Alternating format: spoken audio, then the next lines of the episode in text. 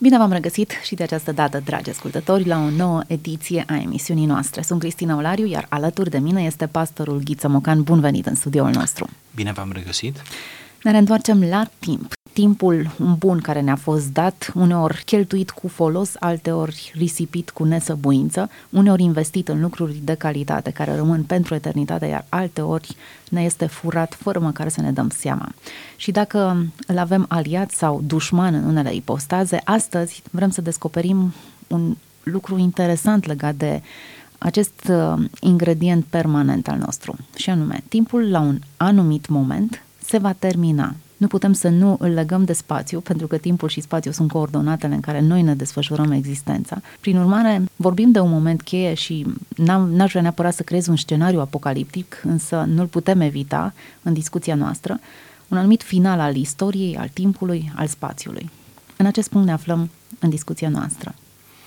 Gândirea precreștină, în special filozofia greacă, vorbește despre timp ca fiind ciclic.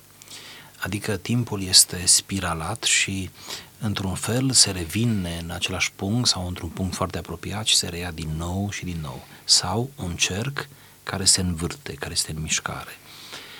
Ehm, creștinismul aduce o noutate absolută, o schimbare radicală de macaz în privința timpului, spunând altfel, spunând că timpul este linear și că există un început și un sfârșit, iar Scriptura pune atât la început cât și la sfârșitul timpului, uh, pune același personaj, anume îl pune pe Dumnezeu, care este alfa și omega. Alfa fiind prima literă a alfabetului grecesc și omega fiind ultima literă. De aici alfa și omega sau, dacă am spune pe românește, Dumnezeu este A și Z, adică prima literă și ultima literă a alfabetului. El este începutul, spune și sfârșitul. Iar noi adăugăm, potrivit temei acestei emisiuni, este dincolo de acestea, și de început și de sfârșit. Începutul și sfârșitul devin așadar din punctul de vedere al eternității, iar Dumnezeu este etern prin natura Lui, devin uh, momente convenționale și descriu într-un fel istoria. Între începutul lumii și sfârșitul ei putem să vorbim de istoria lumii între începutul umanității și sfârșitul ei, adică începutul oamenilor pe pământ și sfârșitul oamenilor pe pământ, putem vorbi de istoria, iată, a umanității, a oamenilor. Există într-un fel sau altul de, uh, uh, iată, istoria uh, care se suprapune peste timp. Dar, pentru a cuprinde deopotrivă și timpul bisericii, de la Hristos până astăzi, vom folosi un termen care le înglobează și vom spune că timpul nu este altceva din perspectiva lui Dumnezeu decât istoria mântuirii. De la momentul căderii omului în păcat și până la răscumpărarea finală a omului și a întregului cosmos, avem un timp al mântuirii. Când Dumnezeu se uită spre pământ, efectiv folosește toate cadrele și conjuncturile uh, pentru a lucra într-un folosul împărăției lui, a mântuirii lui. Și atunci Dumnezeu um, își exprimă caracterul prin mântuirea aceasta care ne oferă în timp. Acum, coborând din spațiul acesta macro, să spunem așa, al timpului, al, al uh, timpului și a spațiului, uh, aș vrea să mai spun câteva detalii care sunt mai aproape de viața noastră particulară. Timpul este și un bun vindecător. Uh, se cunoaște în zona medicală acea expresie de convalescență, adică după operație, fiecare știm care am trecut printr-o operație, după operație urmează o perioadă când ți se dă concediu medical și trebuie ce să faci? Să stai. Și ce să faci stând? Să aștepți. Ce să aștepți? Luăm cazurile fericite. Dacă operația a reușit, dacă medicul și-a făcut datoria, dacă tu ai tratamentul care trebuie, dacă ești pe schemă, atunci mai ai nevoie numai de ceva, de convalescență, adică de timp și tu aștepți să te faci bine. Ce vei spune la sfârșitul convalescenței când în sfârșit ești bun din nou de activitate, de lucru, ești luat ca nou nouț? Ce vei spune? Că timpul te-a făcut bine? Vei spune nu, nu timpul, medicul. Dar timpul nu? Ba da. Iată că există uh, acest rol vindecător al timpului pe bolile fizice. Pe bolile emoționale nici nu mai vorbesc. Păi pe bolile emoționale, după părerea mea, dar sunt un pic radical, recunosc. Nu există medicament în afară de timp. Acum vei spune, bine, dar consiliera, terapia, bun, cu toate sunt de acord, zâmbesc. Dar toți terapeuții de bun simț spun, ascultă, în timp te vei face bine. Cine suferă o decepție sentimentală, mai ales dacă e fată, dacă e fată, e primejdios. Cere timp să se refacă, să, să se refacă rana aceea, să se cicatrizeze în sensul acesta, rana aceea. Cine suferă o pierdere, pierderea cuiva drag, da? cere timp, nu te poți vindeca, rațional, te vindeci, accepti, lupți, o iei de la capăt, dar toate acestea sunt numai vorbe. Ca să se transpună în fapt, să-ți asumi experiența prin care ai trecut, ai nevoie de timp. Timpul joacă un rol foarte important pe, pe durerile emoționale. Foarte important. Deci, în loc să ne plângem, nu avem timp sau timpul ăsta care trece, mai bine ne-am uitat la avantajele intrinseci ale uh, timpului. De asemenea, privit din punct de vedere al uh, creșterii și dezvoltării fizice, atât a plantelor cât și a animalelor și a omului, de exemplu, pentru un copil, da? Uh, timpul trece în favoarea lui, nu? Pentru un copil. Pentru un om de peste 70 de ani, 80 de ani, timpul trece, cum se spune, în defavoarea lui. Adică depinde unde te afli pe axa aceasta a timpului ca să vezi dacă lucrează în favoare sau nu. Copilul nu știe să vorbească bine acum, dar părintele subînțelege și chiar spune, va veni vremea când va vorbi ca un academician. Ei bine, asta nu se întâmplă cu puțin, dar oricum, faptul că speră la asta tot, tot e ceva. Nu merge bine, dar a venit vremea când va alerga precum un campion olimpic. Nu se știe juca cu mingea, dar să vezi când va fi mare, va fi un Michael Jordan. În fine, pentru că uh, se așteaptă de la timp. Noi avem mari așteptări de la timp. Foarte mari așteptări. Într-o prietenie, timpul joacă un rol capital. Nu ne putem împrieteni profund la o simplă întâlnire. Dar întâlnindu-ne des ne împrietenim. Ne dăm seama că avem preocupări comune. Intrăm unul în mintea celuilalt. Este o conexie a minților care este cea mai puternică în fond, conexie interumană, la nivelul ideilor.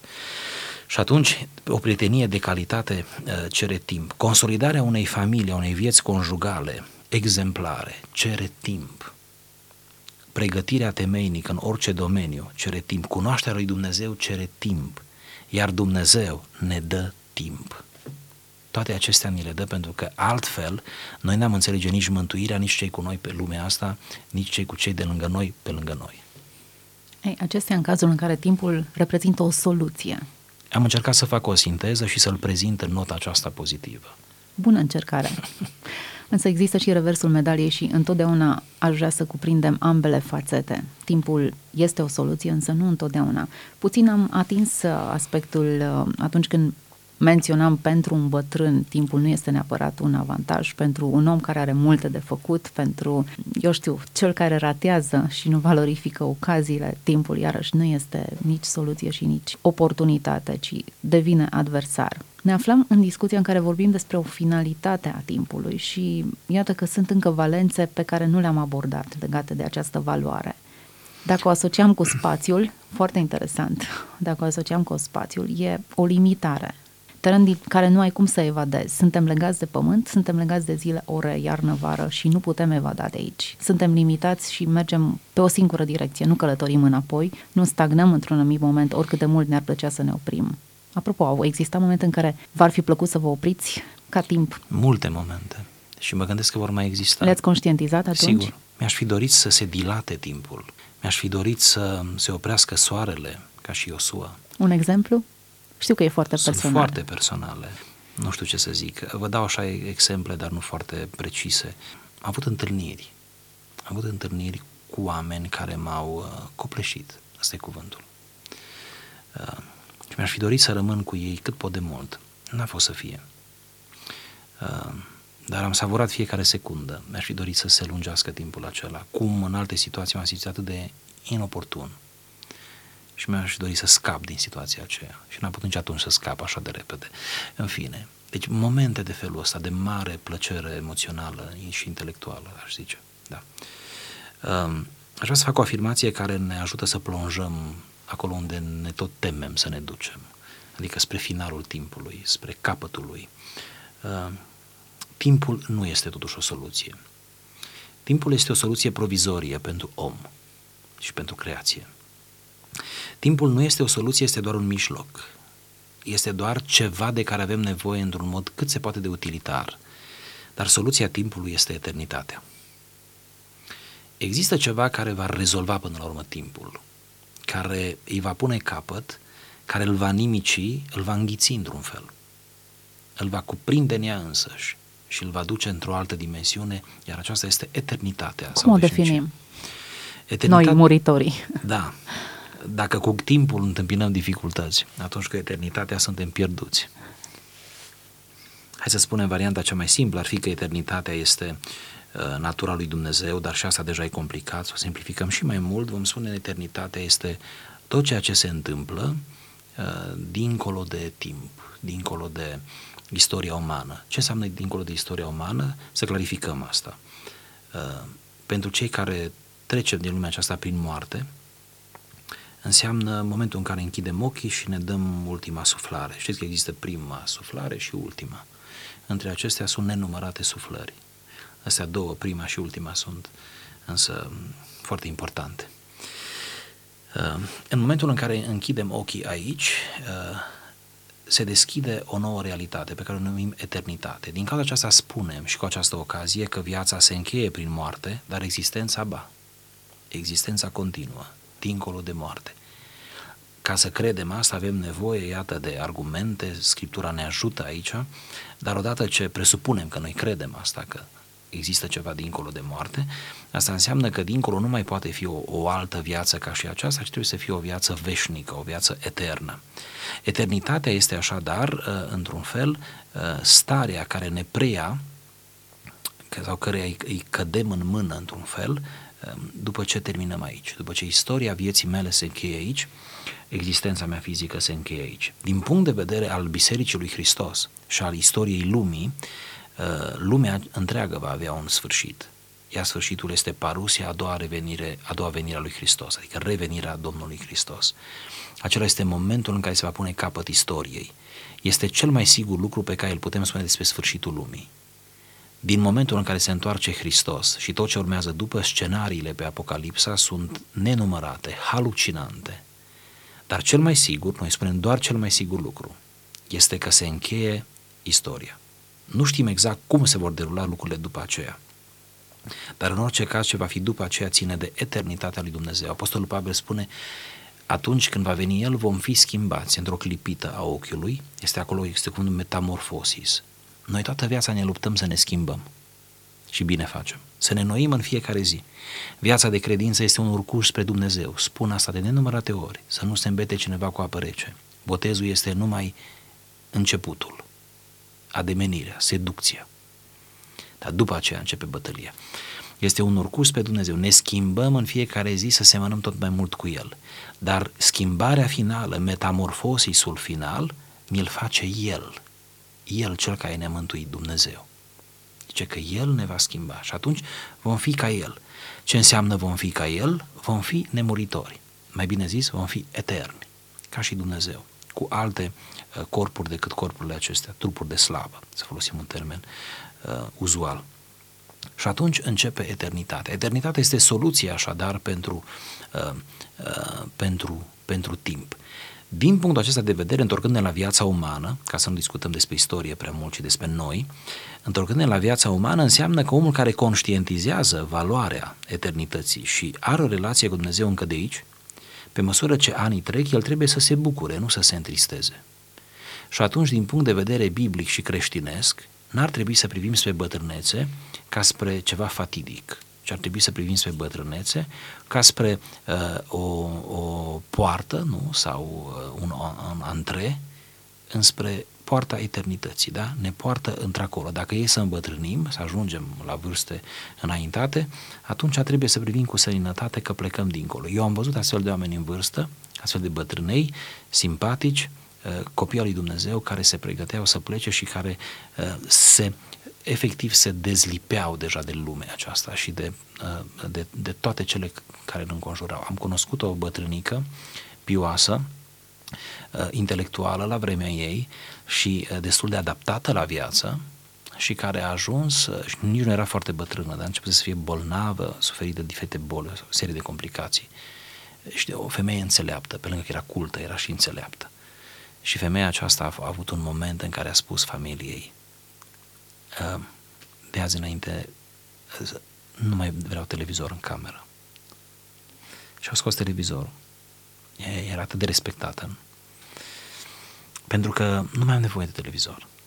Dar i-a mai trăit încă, e bine de un an. Nu am nevoie de televizor, vreau, mă distrage.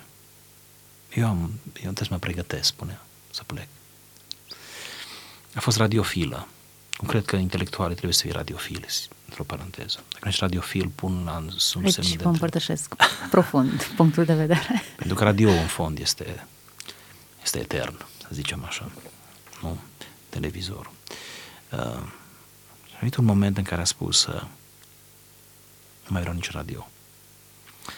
Am rămas numai așa auditiv, am rămas numai ca a asculta. Uh, îi plăcea opera foarte mult și simfonii. Și ultima renunțare, ultima desprindere a fost nu mai vreau nici pick-up-ul, avea pick-up. Nu-l mai folosesc. Puteți să-l scoateți, să-l folosiți sau oricum eu, nu, eu nu-l mai folosesc. Iar după aceea, uh, înainte de plecare, cu aproximativ o lună, uh, a spus uh, nu mai răspund la telefon. Păi sunteți familia mea. Oricine întreabă de mine, puteți să spuneți exact ce doriți despre mine. Uh, nu mai vorbesc la telefon. Iar cine e de, de aproape și vrea să mă vadă, vine să mă vadă. Da. nu mai trebuie telefon. În momentul în care a plecat, uh, ce frumoasă desprindere. Ce ușoară desprindere. N-a plecat cu telefoanele mobile în buzunar. N-a plecat cu motorul pornit a mașină n-a plecat cu nu știu câte angajamente în uh, agenda, ci pur și simplu a plecat cum se cuvine. Pentru că a murit de la bătrânețe până la urmă uh, este o mare binecuvântare, nu? Pentru că ai timp, ai timp să te pregătești, ai timp să te desprinzi. Nu mai ai responsabilități, nimeni nu mai are nicio așteptare de la tine. Ce frumoasă poate fi perioada aceea în care nimeni nu mai așteaptă nimic de la tine în care te poți ocupa de tine, de sufletul tău, poți să iei decizii pentru sufletul tău. Deci, atât este un timp al um, desprinderii de aici, un moment în care lăsăm în urmă timpul și ne ducem înspre Dumnezeu care este dincolo de timp și devenim ca El. Sună idilic. Da. Din păcate, în lumea în care trăim, bătrânețea nu e privită ca o onoare, ci, din păcate, nu se îmbătrânește cu demnitate, ci în lipsuri și în suferință și în boli și mi-e greu să șterg imaginea aceasta atunci când vorbesc de bătrânețe, însă trebuie privită ca o desprindere de, de pământesc. Moartea însă nu vine întotdeauna la vârsta senectuții, ci uneori intervine neașteptat la vârste mult mai fragede, iar noi ar trebui să trăim în vecinătatea ei tot cu aceeași valorizare a timpului. Un poet creștin spunea că veșnicia te cumpănește. Hm. Mi-a plăcut versul, te cumpănește. Pe fiecare ne cumpănește veșnicia. Nu vedeți că cu cât uh, călătorim mai mult, riscurile de a ni se întâmpla ceva fatal sunt mai, mai, mai dese? Nu vedeți că faptul că avem toți mașini uh, a înmulțit numărul morților pe șosele? Dacă mai avem mai puțini mașini, dacă numai câțiva mai avea mașini. La o coliziune între doi pietoni nu moare niciun pieton. Da, este și aceasta o, o perspectivă. Mă rog, e un mod de a privi lucrurile. Nu vedeți că până la urmă viața în care trăim noi este atât de solicitantă încât ne expunem riscurilor, să spunem, uneori fatale. Sigur că Dumnezeu este în control, uh, sunt de acord, dar uh, până una altă sunt oameni, uh, sunt teribiliști, bună oară, care mor. Aici e un subiect delicat și trebuie emisiune poate specială pentru asta. Sunt teribiliști care mor pe șosele Uh, doar pentru că sunt teribili, nu li s-au terminat zilele, să nu ne grăbim să spunem mioritii, li s-au terminat zilele, când ei sunt vinovați 100%, că ei se duc cu viteze de Formula 1 pe șosele, nu? Sau se duc să consumă alcool și urcă la volan să ne arate ce știu ei sau ce poate mașina lor. E efectiv o formă indirectă de sinucidere, să fim serioși, să fim serioși. Dar noi ne referim la situațiile în care moartea vine frumos, elegant, la timpul ei, da? Chiar dacă vine mai devreme chiar dacă vine mai devreme. Sunt care mor de boli incurabile la 30 de ani. Iarăși, încă ceva legat de timp uh, și de moarte. Foarte mult se discutează despre cancer. Uh, ca unul care am, am fost lângă muribunzi de cancer, uh, pot să spun că această boală descoperită totuși din vreme, dar care până la urmă e fatală în sensul că în majoritatea cazurilor se duc, nu prin moarte, bolnavii, uh, această boală are, are până la urmă gentilețea ei, îți dă timp. Te duci dintr-o dată. Cancerul nu doare decât în fază finală. Uh, îți dă timp, dă timp să te pregătești. Iată, la asta chiar nu m-am gândit să spun. Îți dă timp să te pregătești pentru, uh, pentru plecare. Uh, chiar și morțile subite, vedeți, pentru copiii lui Dumnezeu, cei care îl cunosc pe Dumnezeu și au o relație cu Dumnezeu și care își presimt într-un fel sfârșitul. Eu cred, nu, nu-mi cereți multe argumente, nu am. Tocmai de asta trebuie să cred mai mult, nu? Cred că un copil al Dumnezeu își presimte, indiferent de vârstă, că va pleca. Nu vedeți ce scriu uh, tineri care l-au slujit pe Dumnezeu în mod autentic. Nu vedeți ce postează ultima dată și urmează după aceea accidentul teribil în care alții au omorât pe ei, nu? Sau și citești postările lor de pe internet, poftim. Dar nu știa, nu? Nu știa că se va întâmpla. Și parcă este un testament scris, nu? Să scrii istoria cu mâna ta dinainte, nu? Să ți-o scrii. Uh, pentru un copil al lui Dumnezeu există o pregătire prealabilă, tot timpul trebuie să fie pregătit, pentru că asta cred că era întrebarea, tot timpul trebuie să fie pregătit. Da? Să nu-l ia moartea pe nepregătit. N-are cum să te ia pe nepregătite. Tu ai încheiat legământ cu Dumnezeu, tu ești într-o relație cu Dumnezeu, tu ai un parteneriat cu Dumnezeu. Nu pe viață, ci pe eternitate. Se spune pe viață și pe moarte. Păi pocăința nu e pe viață și pe moarte, e mai mult pe moarte decât pe viață. Linia aceasta care se trage la final induce un anumit sentiment de teamă. Teama nu neapărat ce va urma după, ci teama legată de ce a fost până în acel moment. În ce măsură am fost, am investit, am făcut. Când ajungem acolo la linia de sosire, să presupunem că suntem în vârstă, deci viața a avut un oarecare curs normal, ne dăm seama că sunt multe sincope în viața noastră când am, am risipit timpul. Când am făcut ce nu trebuia să facem sau, mai mare durere, n-am făcut ce trebuia să facem. Și atunci apar reproșurile care le dăm glas și le spunem cam așa, dacă aș mai putea să o iau de la început. Faptul că spunem asta eu, eu nu condamn, pentru că eu cred că fiecare vom ajunge să avem regrete atunci, pentru că nimeni nu trăiește perfect. Așa că emisiunea asta e pentru realiști, nu e pentru utopici. Și atunci faptul că ne pare rău e bine, ne căim, ori înainte de plecare căind să ai cel mai potrivit mod de viață, să te căiești, să umbli în tine adânc și să cu ajutorul Dumnezeu să, să te pocăiești, să-ți asumi și să te îndumnezeiești, să te apropii de Dumnezeu. Bun.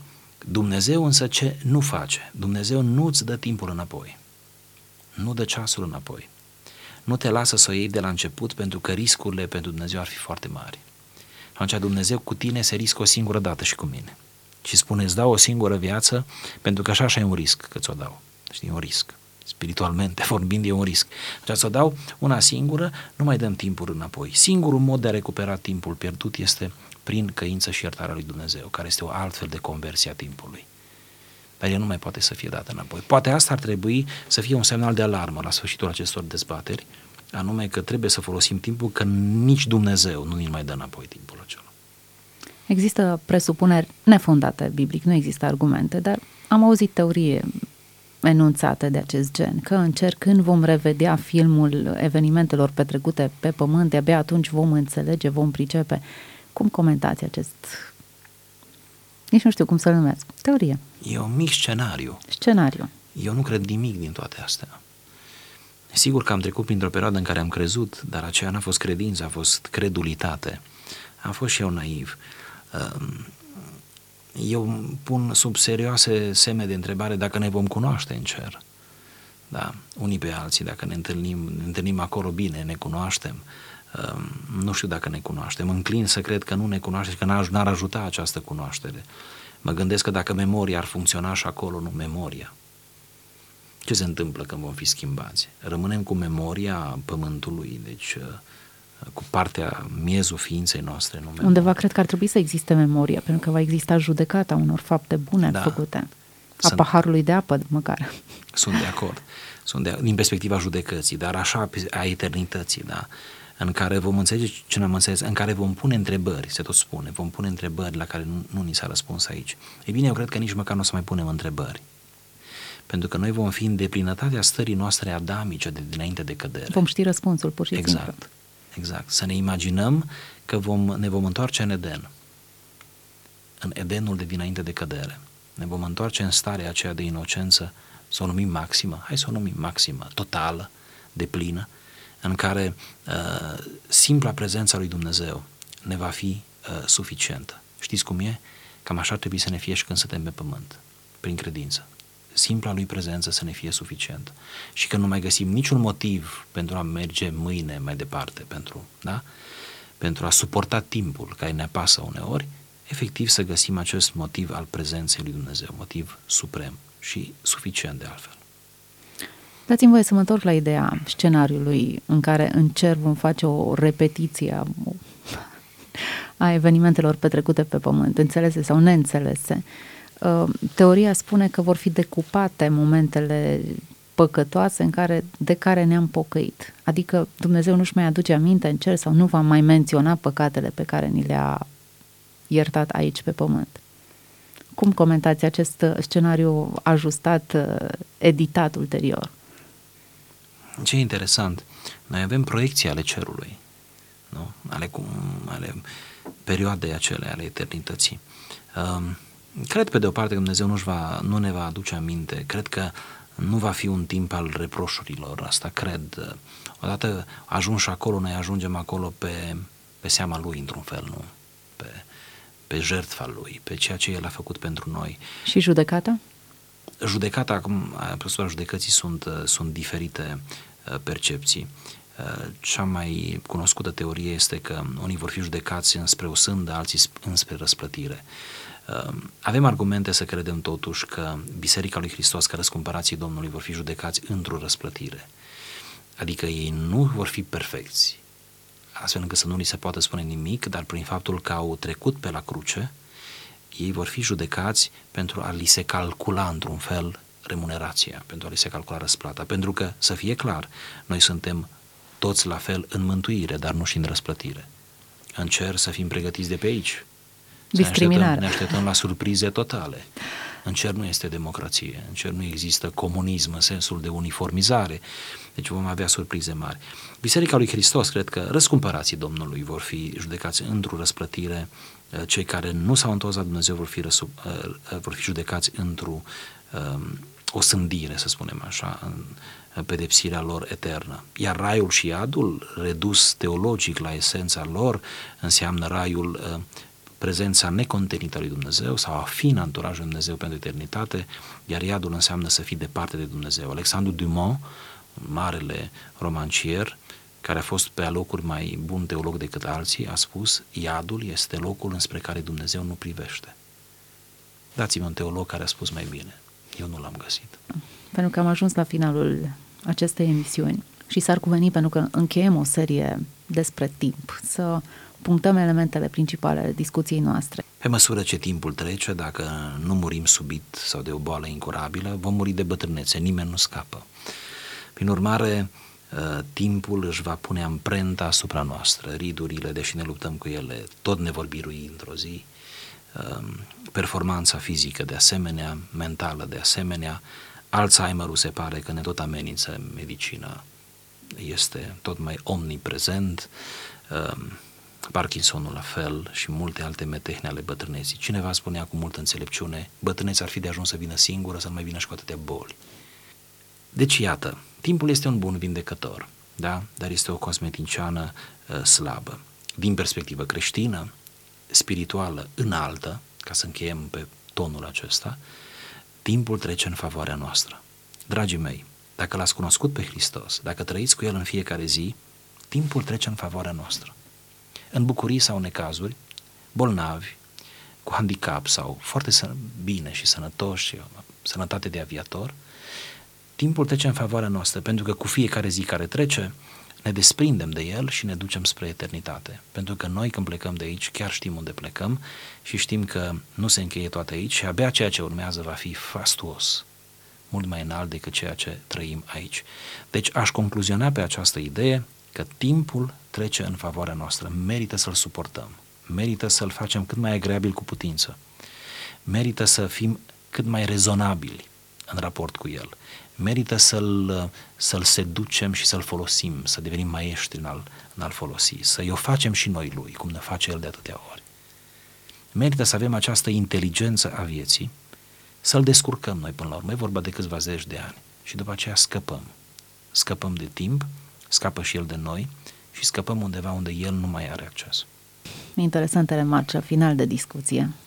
Pe mine m-au pus pe gânduri și dacă măcar atâta s-a întâmplat și cu ascultătorii noștri, a fost un timp investit cu folos.